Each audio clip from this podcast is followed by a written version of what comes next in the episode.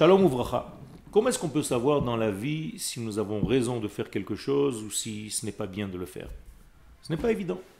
Nous sommes finalement limités par un cerveau humain où on a l'impression que tout est subjectif. Donc ce que moi je vais considérer comme pas bon, mon voisin va considérer comme bon.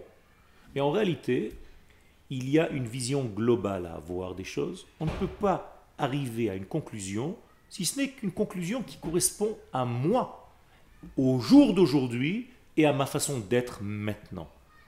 Mais dans l'absolu, ce que je considère bien aujourd'hui, je peux demain considérer comme quelque chose de négatif. Alors comment est-ce qu'on peut savoir? D'une manière absolue, c'est pour cela que le judaïsme n'est pas une religion.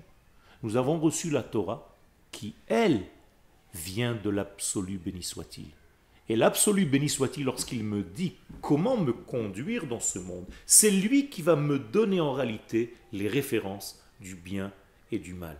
Et tant que je n'étudie pas ces concepts qui ont été donnés par l'absolu et qui sont, eux, objectifs, eh bien je risque de tomber dans ce qu'on appelle l'arbre de la connaissance du bien et du mal. C'est exactement dans cette faute qu'est tombé le premier homme.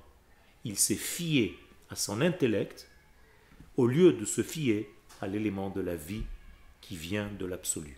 Aujourd'hui, nous avons la Torah. Dans la Torah, tous ces concepts de bien et de mal y sont marqués. Et il ne suffit pas seulement de conclure des conclusions humaines, il faut étudier pour arriver à comprendre ce que l'Éternel veut de nous.